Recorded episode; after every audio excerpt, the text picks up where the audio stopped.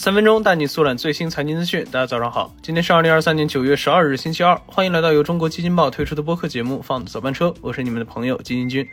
首先，我们先来听几条快讯。据中国新闻社援引欧洲媒体报道，瑞士将全面打击洗钱活动，以帮助瑞士摆脱“洗钱天堂”的标签。为此，瑞士将推出打击洗钱活动的法律草案。那据了解，目前瑞士是唯一没有设立企业与信托十亿拥有人登记系统的欧洲国家，这让罪犯可以轻易向警察和税务机关隐藏资产。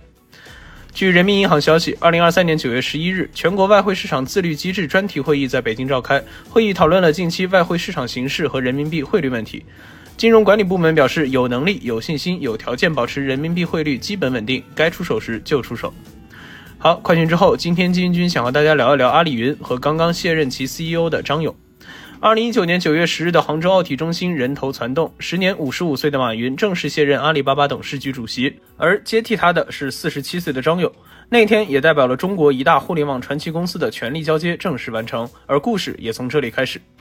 今年三月，阿里宣布启动“一加六加 N” 组织变革，其中阿里云将作为阿里集团旗下一大重点业务板块，由当时任职集团董事会主席兼 CEO 的张勇负责。两个月后的五月十八日，阿里巴巴集团宣布，如果进展顺利，阿里云将于未来的十二个月内从阿里集团完全分拆独立，走向上市。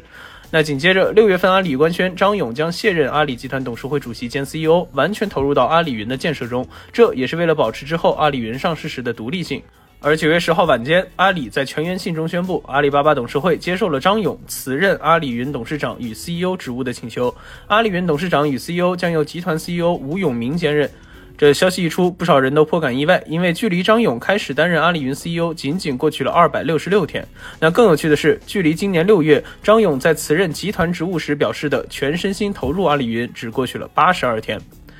而与四个月前阿里业务架构一拆六大调整中，张勇从集团董事长退守阿里云的格局完全不同。这次更像是一次彻底的更迭。虽然阿里已经宣布将投资十亿美元支持张勇设立面向未来的科技基金，协助阿里对未来的科技布局，但功勋张勇脱离阿里核心业务已成定局。那张勇虽然上任时间不长，但为了解决阿里云增长问题，仍然在短时间内推进了三项核心举措。在大模型方面，推出了 AI 大模型通一千问，对核心产品价格进行了大幅下调，同时专属于伙伴的市场规模扩大了五倍，并大幅提升了伙伴佣金率。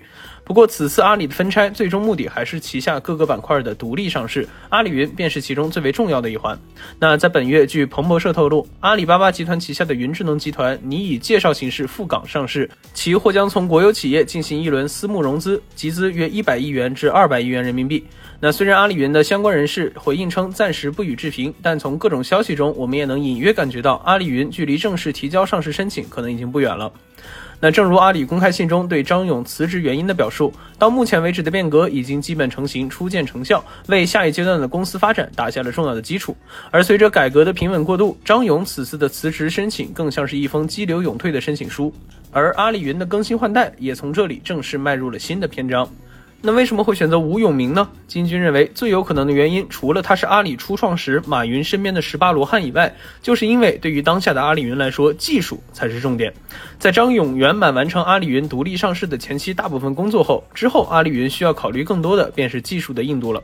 那么这个时候，程序员出身的吴永明就成了目前最优的选择。不过虽然是技术出身，但吴永明并没有云计算和财务方面的经验，所以这次换帅对于阿里云来说仍是一个冒险之举。那总之，阿里云的后续会如何，我们还要再等等看。好，以上就是我们今天放的早班车的全部内容，感谢您的收听，我们明天同一时间不见不散。